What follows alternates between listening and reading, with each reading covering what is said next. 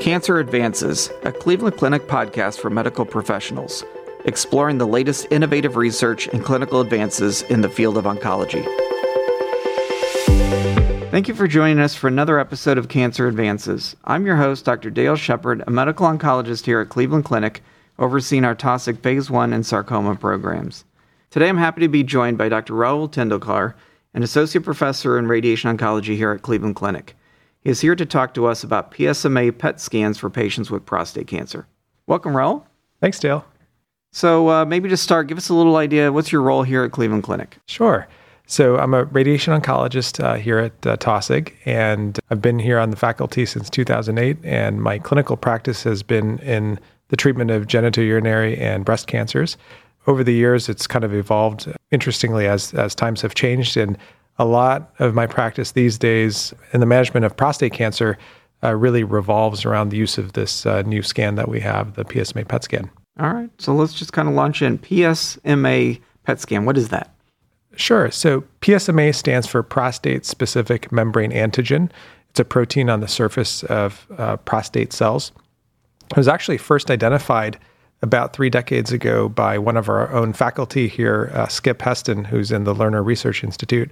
Um, so there's been a long kind of history getting us to this moment. And so PSMA PET scans have evolved around the idea of uh, attaching radio tracers uh, that will find and hone in on these PSMA proteins on the surface of prostate cells. And that will allow us to identify low volume uh, metastatic uh, prostate cancers uh, in, in patients with a suspected recurrence. So this has been really a, an important evolution in our ability to find recurrences at an earlier stage than we've ever been able to do before. So, how, just how much more sensitive are they? So, you know, traditionally, like our old CTs and bone scans, you may have to have a PSA that's pretty high, for instance, before you'd even think about getting one. So, how, how has that changed when to pull the trigger on a scan with a PSMA PET scan? Oh, you're exactly right. You know, the sensitivity is so much better than than bone scans or CT scans. I know when you and I were in medical school and in training together, you know, we were taught not to bother ordering one of these tests until somebody's PSA got to at least maybe five or 10 or higher than that, because the yield of finding something on a bone scan was going to be quite low. Um, nowadays, in, in men who have had a prostatectomy, where uh, ideally the PSA should be close to zero, um, we can detect uh, patients who may have an early recurrence with a PSA as low as 0.2 or 0.3. Um, the yield of a PSMA scan goes up as the PSA rises. Um, but once we get to a PSA level of approximately 0.5 or so, there's roughly a 50 50 chance of finding something um, you know, pretty small. And so we can find disease as, as small as maybe five millimeters in size um, at a PSA of 0.5 or so. Um, and so that's that's been really remarkable. You know, again, in, in context, uh, a bone scan, you might not see something until the PSA was maybe five or ten. So, in uh, order of magnitude, uh, you know, better in that uh, in that context. So, practically speaking, how how has that changed your practice? So, you know, we all know that uh, you know guys with prostate cancer they they keep an eagle eye on that PSA. Um, do you have people coming in asking for scans earlier, and then are you reacting to those, or how do, how do you in a in the real world setting? How do you deal with that? Um, so it's helped in a multitude of different ways. Um, so right now, PSMA PET scans are approved in the United States uh, for the workup of suspected recurrence in men who have previously had treatment to their prostate. So either a prostatectomy or definitive radiation therapy. And usually after those treatments, um, the, you know, their PSAs will go down um, in large part. And in those who have a uh, subsequent rise in their PSA is when, you know, we start getting that anxiety about, all right, is this cancer coming back or is this, uh, you know, maybe in somebody who's had radiation to the prostate, maybe there's some just natural PSA being made made from the gland itself. Um, so it's a little bit hard to distinguish in that setting uh, who might have a you know recurrent cancer or not. Um, and so this has been really helpful to to try to identify if uh, if a recurrence is coming back. And I counsel patients there are generally three places where prostate cancer tends to recur. Um, number one is locally in the area of the prostate if somebody still has a prostate, or in the prostate bed if it's been surgically removed. Um, and that's that's one of the more common uh, places of a, of a recurrence, especially after a prostatectomy. Um, number two, a recurrence can happen in the lymph nodes in the pelvis. And PSMA PET scans have been remarkably helpful at identifying uh, early recurrences in the lymph nodes. And then number three, it can come back in the bones uh, elsewhere in the body. And, and, again, compared to a bone scan, a PSMA PET scan is is particularly uh, effective at finding um, finding those as well. So we can really provide patients with a little bit more accurate assessment of where the source of their cancer might be coming from, if they even have a, a visible one. And and other times it's actually helpful to get a negative PET scan. In other words, uh, we, we do the test, we don't see anything, and we can reassure them that whatever is making their PSA is still microscopic at this stage, and uh, th- that can affect you know kind of how we move forward with treatment planning.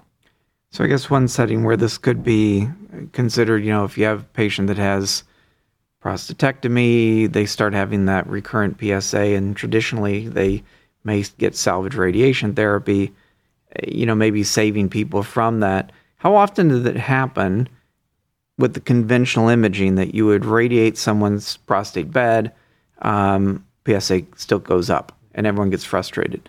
Um, we might be able to avoid that. How, how, how big of a problem was that, and, and, and is this a good solution?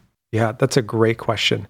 So historically, in men with a rising PSA, you know, the effectiveness of radiation therapy depends on the PSA level at which we're treating somebody. So, for example, if somebody has a relatively low PSA, like 0.2 or in that in that ballpark, um, they might have an expected um, you know success rate with salvage radiation in the order of maybe 70 75%, something like that.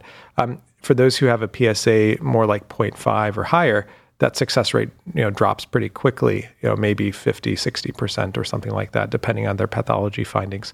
Um, and so that's a large percentage of people that we're treating who, who then subsequently recur and may have had you know potentially unnecessary uh, treatment that would subject them to you know side effects uh, from that.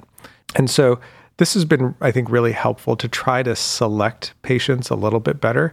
And and i think that's been you know, in in your world of oncology as well, I think uh, we're seeing a lot of the the recent trends and things that we're trying to achieve is really selecting the right treatment for the right patient at the right time and trying to balance aggressiveness of our treatments to the aggressiveness of how the disease is behaving and and then trying to back off when uh, we don't need to. And so I think this has been a really helpful um, approach.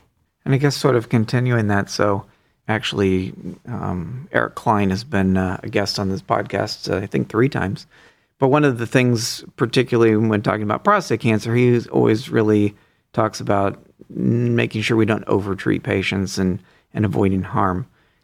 What do you foresee as the harm um, that might come about by doing a, a, PSMA PET scan, finding some residual disease, and say a, a you know where where someone had their prostate removed, and then they get radiation in a setting where, quite honestly, they're not having symptoms. It may be a long period of time before it would cause them problems. Uh, what do you see as maybe the downside of early detection using this test? You know, certainly we are still, I think, in, in the infancy of the PSMA PET era uh, with regard to understanding what do we do with this information. It has really changed how we look at things, and um, you know, clinical trials can't happen fast enough to provide us with guidance on on kind of what to do. For example, a, a common scenario that we see is somebody comes in with a rising PSA after a prostatectomy, and uh, let's say it shows a positive lymph node in the pelvis. So, do we do radiation therapy or surgical uh, dissection of just that lymph node, um, or should we treat the remaining lymph nodes throughout the pelvis as well? Um, because certainly the, the larger volume that you treat with radiation or with surgery um, may result in more side effects.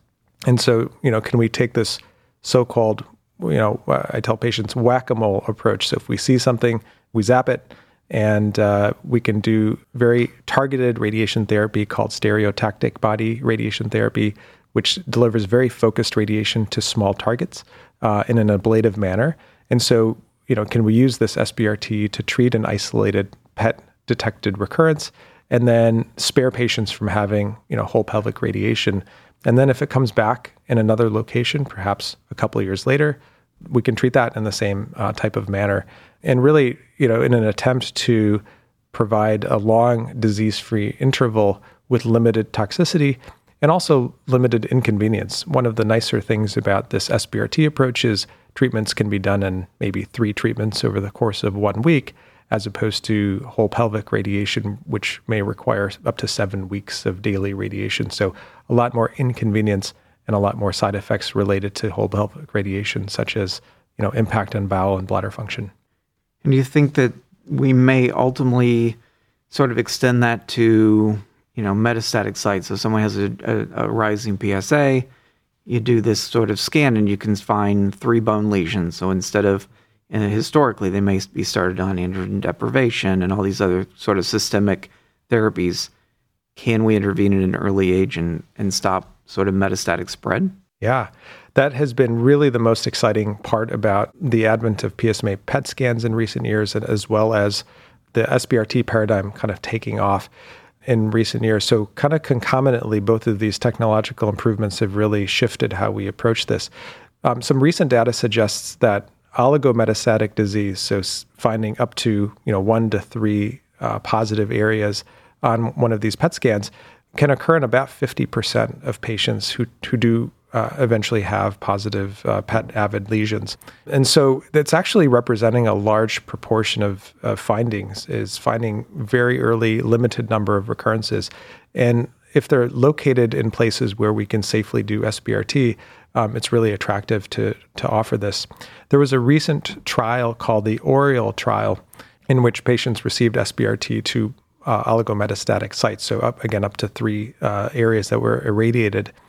And those who had SBRT to all of the PET identified sites had a distant metastasis free survival of something like 80% at two years, which is remarkable. That this was without hormonal therapy or other systemic therapies at all, just a proof of principle that giving ablative radiation to these PET um, identified sites can render patients free of disease for at least a couple of years in the in the majority of cases. So that's really been an exciting development, um, and and I think this has become an important part of our our practice in a very short period of time.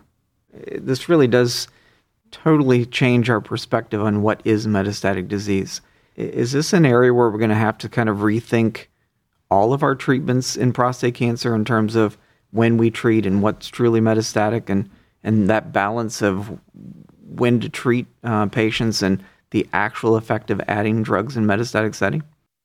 Yeah, you know, I think historically, the moment that we labeled uh, something as as a situation of metastatic disease, you know, we think of it. It's stage four. It's incurable. There's not you know much we can do. We try systemic therapy until it doesn't work, and then we try something else. Um, you know, I, I think the the era that we're entering you know, you're right. I think we have to really think about this in a new way and maybe redefine the terms that we use, you know, very, very carefully. Um, I, I, look at the improvements in systemic therapy in prostate cancer as also being really remarkable. A number of new drugs that have been uh, approved based on clinical trials that have uh, prolonged survival for those with newly diagnosed metastatic disease. So we now have at least a handful of systemic therapies that have uh, each independently uh, prolonged survival compared to hormonal therapy alone. And then when you couple that with the ability of uh, stereotactic radiation to treat sites of gross disease, uh, I think these drugs can be very effective at treating microscopic disease. Um, and, and really, I think we're going to see a shift in terms of how we approach patients. And really, the goal of I think oncology in general, if we can't cure it up front, our goal is to turn it into a chronic disease that people can live with and uh, have a have a good, healthy quality of life uh, going forward. And so, you know, I think that's really our aim um, with all of these incremental areas of progress. I mean, it's pretty significant. I mean, we're both, of course, quite young, but um, you know, as we started practice, we really had you know docetaxel as a systemic therapy. Now we have two chemos and a couple hormone therapies and immunotherapies we have um, more genomic based therapy. So it's pretty impressive. Absolutely, yeah. It's been been been really neat to see uh, all the progress just in the last five years. you know, when we think about you, you mentioned before, sort of being able to sort of redefine where you treat, and that was kind of a from upfront treatment um, based on PET scans. And I guess a, a, similar thing would happen for salvage radiation, is sort of sparing some areas of of uh, that's being treated to minimize toxicity. Anything else that's happening, either from an imaging standpoint or a radiation technique standpoint, that um, you find particularly interesting in prostate cancer? Yeah, you know, I think you mentioned um, genomics. Uh, that's that's also something that's changing a lot. So that's a that's a really exciting advancement. And you know, I, I think we'll talk later on about predictive tools and nomograms and things like that uh, that may be useful to help guide us in making decisions. But you know, I think integrating some of the biology that we learn from genomics, for example, with the imaging and kind of coupling those together to select very personalized treatment is really the kind of the step forward and the exciting parts that we're kind of seeing come into motion now. I guess as as we've been talking about this uh, these PSMA scans widely available, is are there difficulties with coverage in some areas or difficulty even with availability? Yeah, so there are a couple of different PSMA tracers that are available in the United States. Um, when the more recent one was FDA approved in 2021, I think that really expanded the number of centers across the country that do offer this option. Um, we, have been fortunate to have it here at Cleveland Clinic for about a year now, and um, you know, again, in a very short period of time, we saw demand, you know, really through the roof, and, and I think it just goes to show how much clinicians and patients uh, really kind of uh, needing some tools like this. So yeah, as the as the availability has um, improved, I think we'll see this spreading throughout the community more and more, and I think that'll be a be a really great thing. I guess while we have uh, an opportunity to get some insight, something that frequently comes up with prostate cancer and radiation, proton yes, no, any advantages at this point? Yeah, you know, so proton therapy is something that a lot of patients ask about when they, you know, they come into the clinic and, and you read about uh, so many different options that are out there. You know, we could go on about um, things like, you know, HIFU and cryotherapy. So uh, along with proton therapy, there's so many things that are out there that um, people are, are interested in learning about. With proton therapy, what makes it really uh, attractive, at least on a theoretical level, is that um, as the proton beam enters into tissue, it has a certain stopping point after which the proton therapy doesn't continue. And so there's no energy deposited beyond that. And we see this graphically in what we call a, a Bragg peak. And so, depending on how you arrange the, the proton beams um, around a target, you can really kind of minimize the overall dose to normal tissues. The dose around the target, though, is still going to get a high dose of radiation, whether you use X ray photons or protons. And so, you know, really the theoretical advantages of, of proton is to reduce some of the low, uh, low dose radiation scatter throughout the body. And so, you know, unfortunately, we haven't seen yet that the hypothetical advantages of proton therapy have translated into clinical advantages just yet. And, and I think it's probably because you know the high dose deposition in the prostate and around it to the subsequent you know bladder and rectum. We don't quite maybe get the fall off that uh, we would like to see that could spare those tissues. And, and i think also concomitantly how x-ray photon therapy has evolved and improved you know we're, we're seeing maybe similar results so far. There are really important ongoing randomized trials to compare these modalities with each other. And, and i think until we have those data available um, you know, it's going to be hard to predict if there's going to be a winner uh, between them. Um, but so far, you know, I think uh, just like any modality, protons have their pros and cons. And I guess the other uh, the other modality for radiation and how it might link to our ability to target exactly where um, tumor might be with these new PSMA PET scans. Any um, any changes in brachytherapy yeah, you know, and and you know, brachytherapy is uh, for those who may not be familiar with it is implantation of you know radioactive materials inside and around the tumor. So in in prostate cancer, there are two ways of delivering brachytherapy. One is low dose rate, where we place uh, radioactive seeds and they stay in, in, in the prostate basically forever until they fizzle out and, and all the radioactivity is gone. Um, and then there's high dose rate brachytherapy where temporary catheters are placed And usually, over a couple of different treatment sessions, the prostate is exposed to, to radiation using uh, an afterloader uh, to, to deposit the energy on a temporary basis. And so the patient isn't radioactive and doesn't go home with radioactivity inside of them. So just two kind of important distinctions.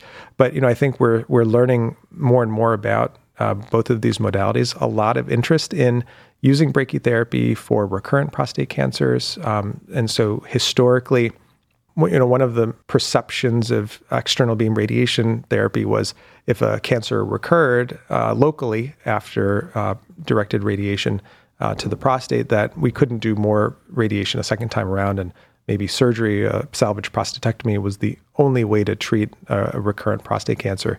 Um, and there's a lot more data coming out in the last couple of years suggesting that you can use um, brachytherapy, either LDR or HDR brachytherapy for locally recurrent prostate cancers. There was a published uh, prospective trial um, that was done internationally showing the efficacy and relative safety of this. So th- those, these are some areas that are, I think, really uh, exciting to see how we can integrate um, this to you know spare patients from having uh, to have a prostatectomy if they if they don't want to have one. Some patients may not be medically fit for that, and so offering this uh, as a salvage option is is uh, in one area. And then the other area where brachytherapy uh, is of, of a lot of interest is using it as a boost. In other words, where we give a certain dose of radiation to the pelvic lymph nodes and the prostate, and we give a little extra dose with uh, brachytherapy for patients with very high risk disease. Um, and so that's uh, another area where we're seeing some intensification of treatment that may be uh, useful to, to improve our control rates. Certainly, uh, certainly, it sounds like PSMA PET scans are changing the way we think about the disease. Some exciting new things in terms of how we deliver therapies, and I appreciate you being here with us for your insights. Yeah, no, thank you for having me. It's my first time on a on a podcast and it's been it's been fun. So thanks for having me. To make a direct online referral to our Taussig Cancer Institute, complete our online cancer patient referral form by visiting clevelandclinic.org slash cancer patient referrals. You will receive confirmation once the appointment is scheduled. This concludes this episode of Cancer Advances. You will find additional podcast episodes on our website, clevelandclinic.org slash cancer advances podcast. Subscribe to the podcast on iTunes, Google Play, Spotify, SoundCloud, or wherever you listen to podcasts. And don't forget, you can access real-time updates from Cleveland Clinic's Cancer Center experts on our Consult QD website at consultqd.clevelandclinic.org/cancer. Thank you for listening. Please join us again soon.